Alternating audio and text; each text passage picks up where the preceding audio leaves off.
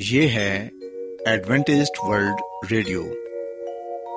آئیے سامعین، پروگرام سنتے ہیں صدائے امید۔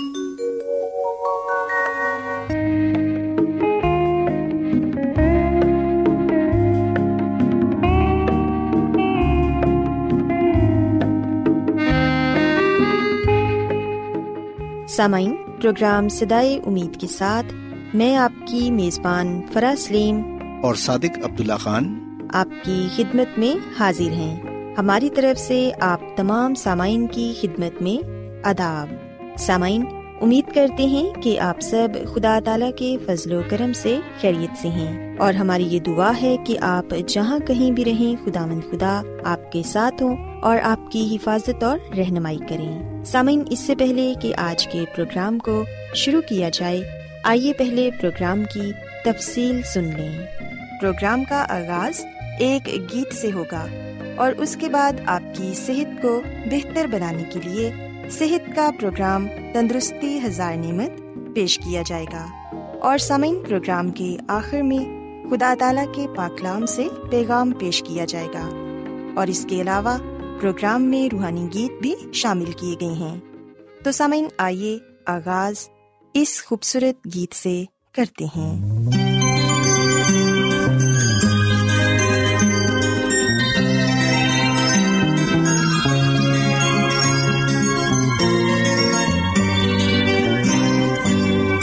تجھے یسوع بلاتا ہے، تیرے دل کو چاہتا ہے، تیرے گناہ دھو دے گا، تجھے پیار سے بھر دے گا۔ تجھے یسوع بلاتا ہے، تیرے دل کو چاہتا ہے، تیرے گناہ دھو دے گا، تجھے پیار سے بھر دے گا۔ تجھے یسوع بلاتا ہے،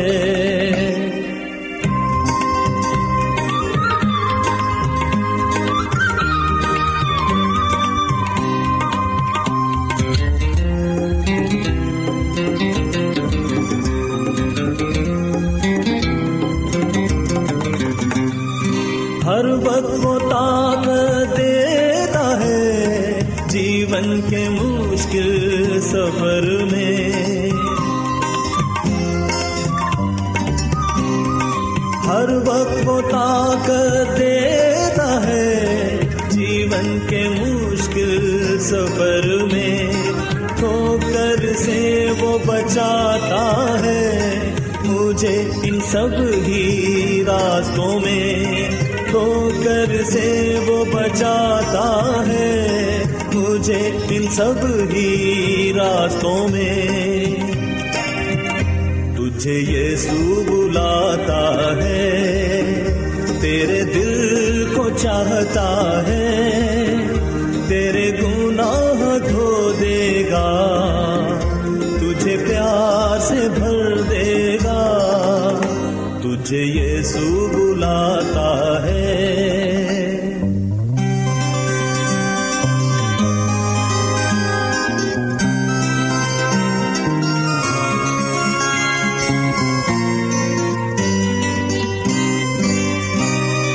جب غمگی میں ہو جاتا ہوں تجھ میں تسلی پاتا ہوں،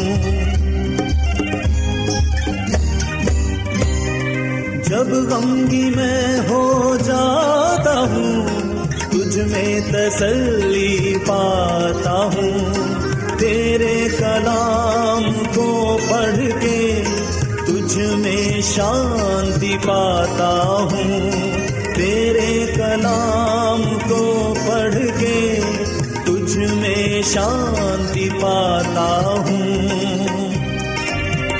تجھے یسوع بلاتا ہے، تیرے دل کو چاہتا ہے، تیرے گناہ دھو دے گا، تجھے پیار سے بھر دے گا۔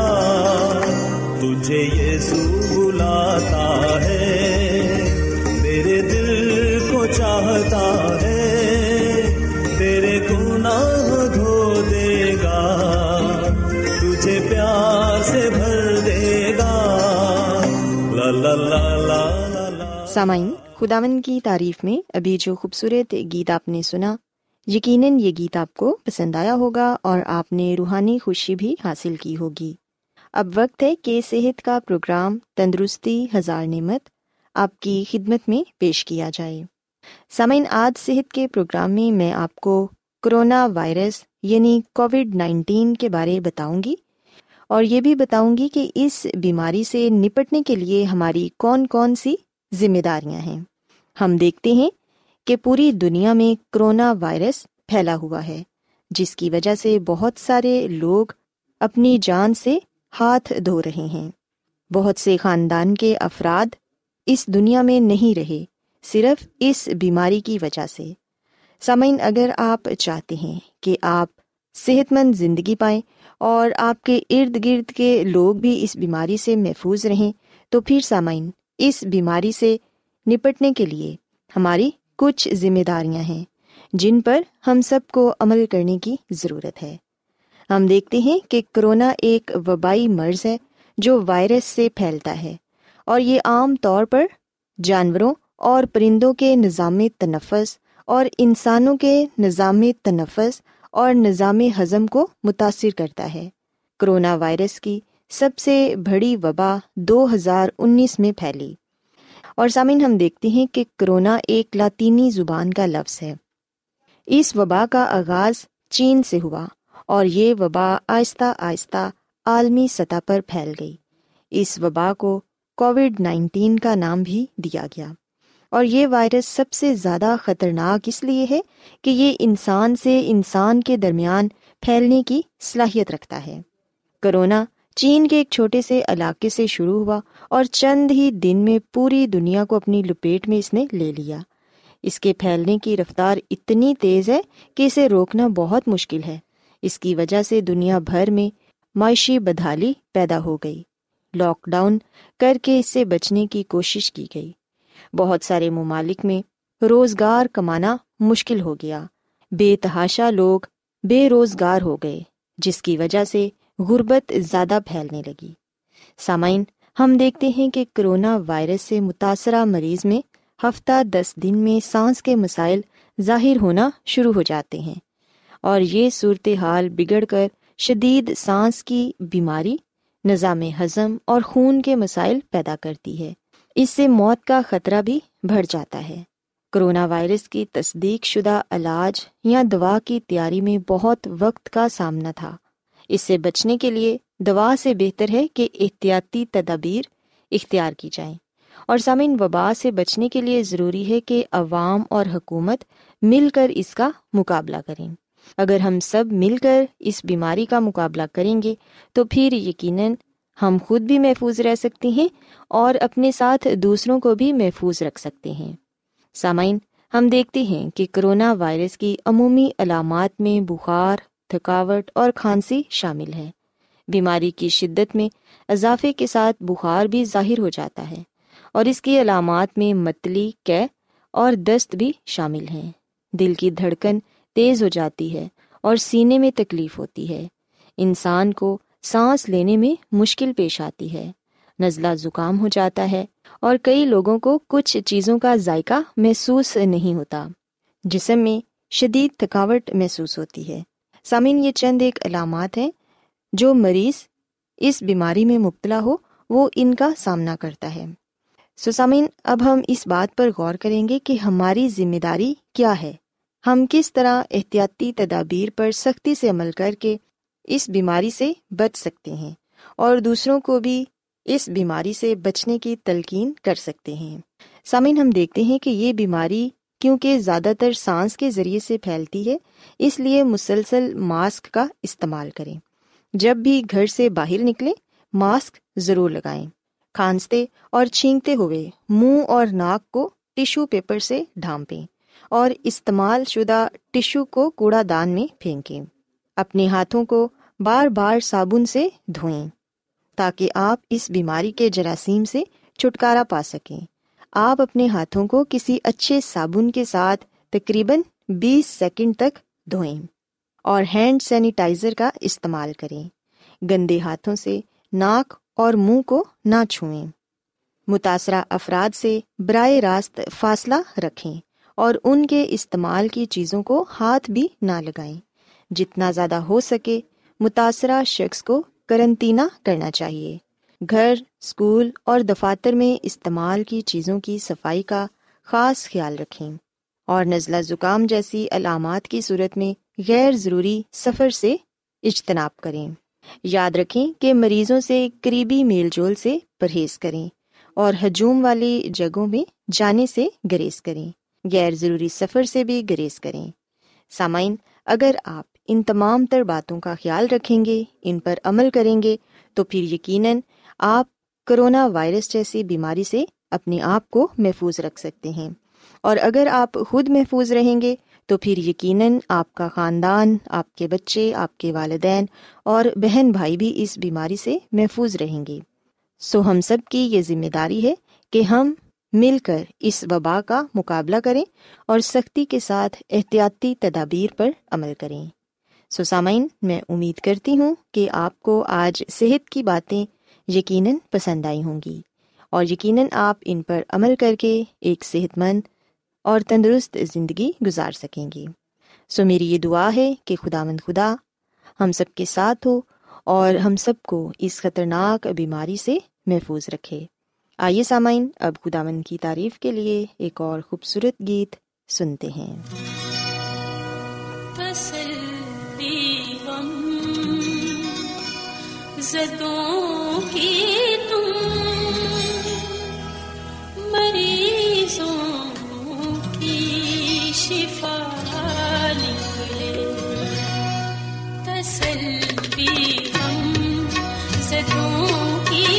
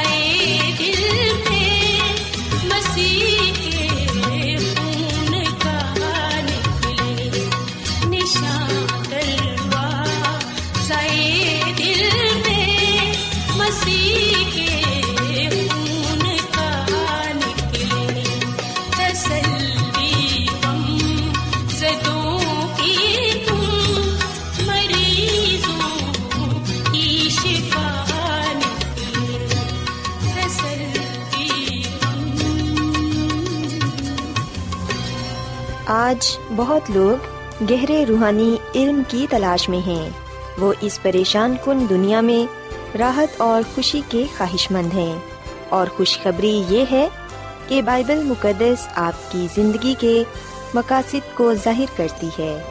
اے ڈبلیو آر پر ہم آپ کو خدا کا کلام سکھاتے ہیں جو اپنی گواہی آپ ہے۔ خط لکھنے کے لیے آپ ہمارا پتہ نوٹ کر لیں۔ انچارج پروگرام صدائے امید، پوسٹ باکس نمبر بتیس، لاہور، پاکستان۔ اور ہمارا ای میل ایڈریس ہے Urdu at A W R dot O R G.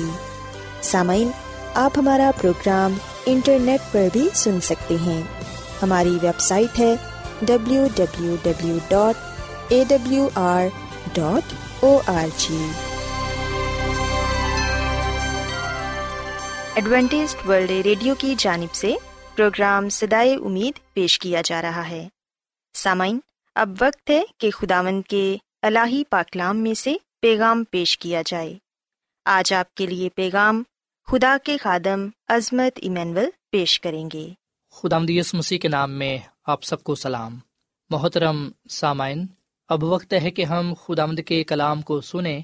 آئے ہم اپنے ایمان کی مضبوطی اور ایمان کی ترقی کے لیے خدا کے کلام کو سنتے ہیں۔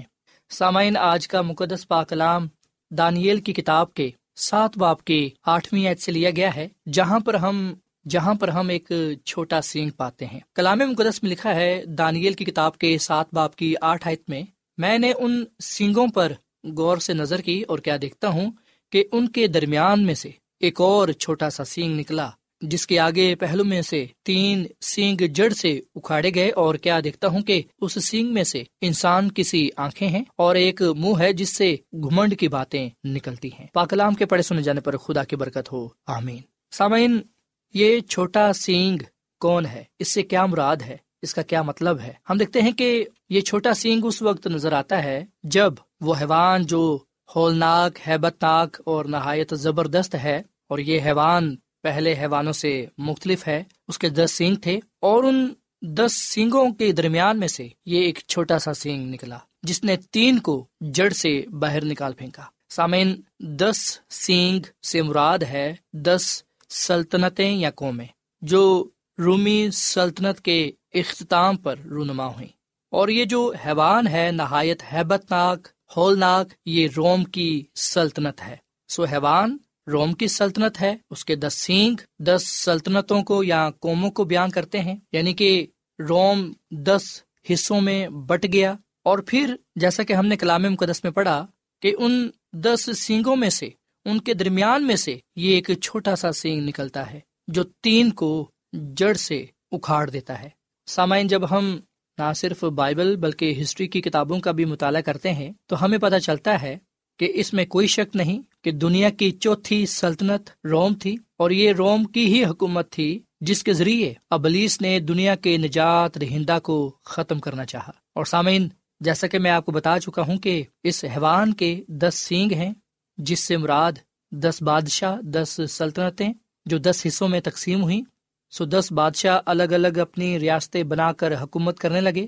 اس طرح روم دس حصوں میں بٹ گیا، یعنی کہ جرمنی، فرانس، سوئٹزرلینڈ، پرتگال، برطانیہ، اسپین، اٹلی، اور باقی جو تین ہیں وہ وینڈلز، آسٹروگاتھ اور ہیرولی۔ اور سامنے بتایا جاتا ہے کہ آخری تین حکومتوں کو روم کے پوپ نے برباد کیا کیونکہ انہوں نے مسیحی ہونے سے انکار کر دیا تھا۔ شہنشاہ جسٹن کی فوجوں نے پوپ کے ساتھ مل کر انہیں روم کے شہر سے باہر نکال پھینکا۔ سو so, یہ تین حکومتیں ختم کر دی گئیں، اور پھر بتایا جاتا ہے کہ سن پانچ سو اڑتیس میں شہنشاہ کے اس اعلان کے ساتھ کہ تمام کلیسیاؤں کا ایک ہیڈ ہونا چاہیے، سو آخر کار روم کے شہنشاہ نے یعنی کہ بادشاہ نے تمام کلیسیاؤں کا ہیڈ پوپ کو بنا دیا۔ اور سامعین، میں یہاں پر آپ کو یہ بھی بات بتاتا چلوں کہ تاریخ دانوں کا کہنا ہے کہ سیاسی بت پرست روم کے خاتمے میں رومن کیتھولک چرچ کا جنم تھا۔ دراصل مغربی رومی حکومت کا جرمن قبیلوں کے ہاتھوں ٹکڑے ٹکڑے ہونے سے مغرب میں روم کے بشپ کو اچھا خاصا اختیار مل گیا۔ اسے روحانی اور سیاسی معاملات میں رہنما قبول کر لیا گیا۔ یوں جہاں کہیں بت پرست روم راج کرتا تھا، وہاں رومن کیتھولک نے حکومت کرنا شروع کر دی۔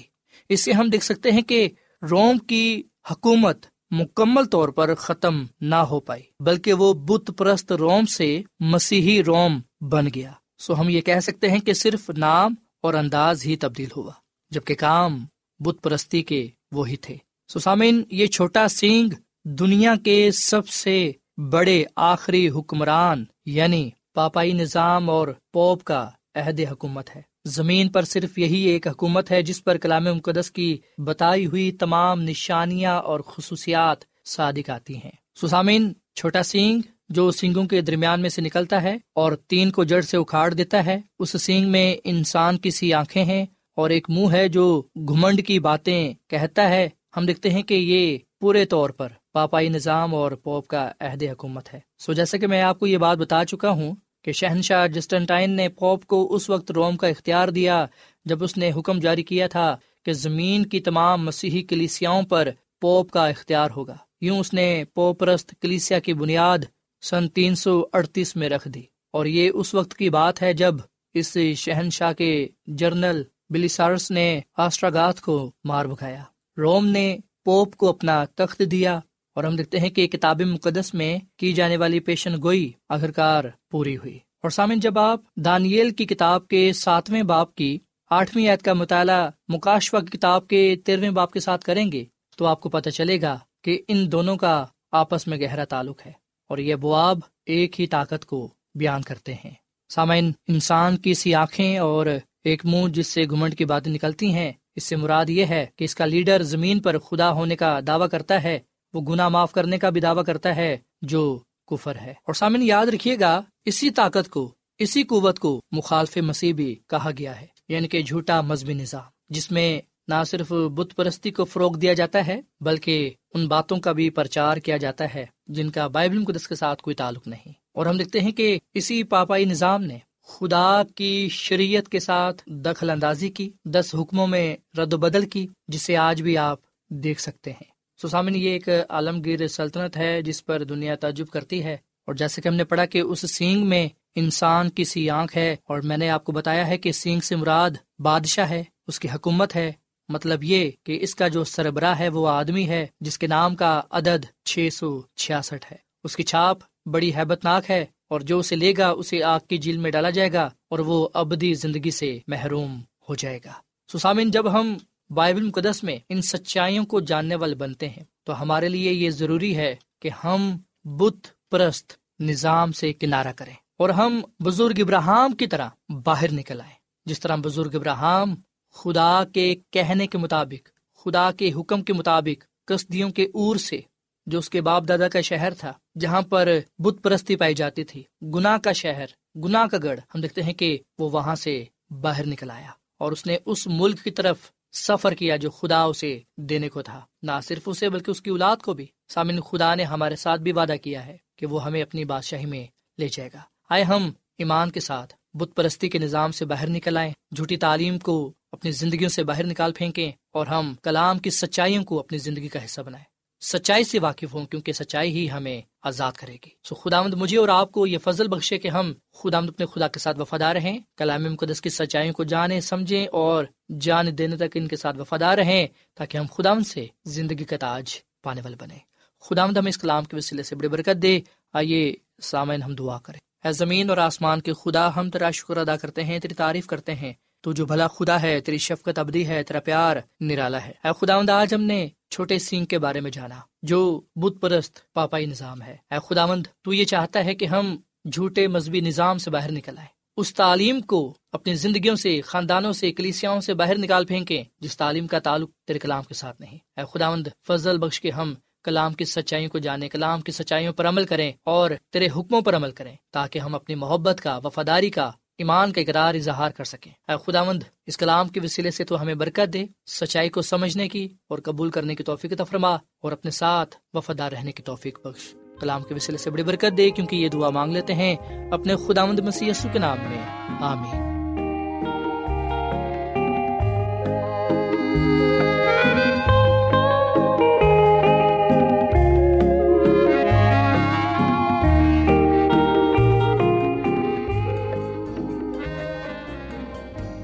روزانہ ایڈوینٹسٹ ورلڈ ریڈیو چوبیس گھنٹے کا پروگرام جنوبی ایشیا کے لیے اردو، انگریزی، پنجابی، پشتو، سندھی اور بہت سی زبانوں میں پیش کرتا ہے۔ صحت، متوازن خوراک، تعلیم، خاندانی زندگی اور بائبل مقدس کو سمجھنے کے لیے ایڈوینٹسٹ ورلڈ ریڈیو ضرور سنیے۔ یہ ریڈیو آپ کی فکر کرتا ہے۔ ایڈوینٹسٹ ورلڈ ریڈیو کی جانب سے پروگرام صدائے امید نشر کیا جا رہا تھا۔ امید کرتے ہیں کہ آج کا پروگرام آپ کو پسند آیا ہوگا۔ سامعین، اپنی دعائیا درخواست اور بائبل مقدس کو مزید جاننے کے لیے آپ ہمیں اس نمبر پر واٹس ایپ کریں۔ نمبر نوٹ کر لیں: zero zero one seven four seven two eight one two eight four nine, یا پھر plus one seven four seven two eight one two eight four nine سامعین، آپ ہمارے پروگرام انٹرنیٹ پر بھی سن سکتے ہیں۔ ہماری ویب سائٹ ہے W W W dot A W R dot O R G. کل اسی وقت اور اسی فریکوینسی پر دوبارہ آپ سے ملاقات ہوگی۔ اب اپنی میزبان فرح سلیم اور صادق عبداللہ خان کو اجازت دیں۔ خدا حافظ۔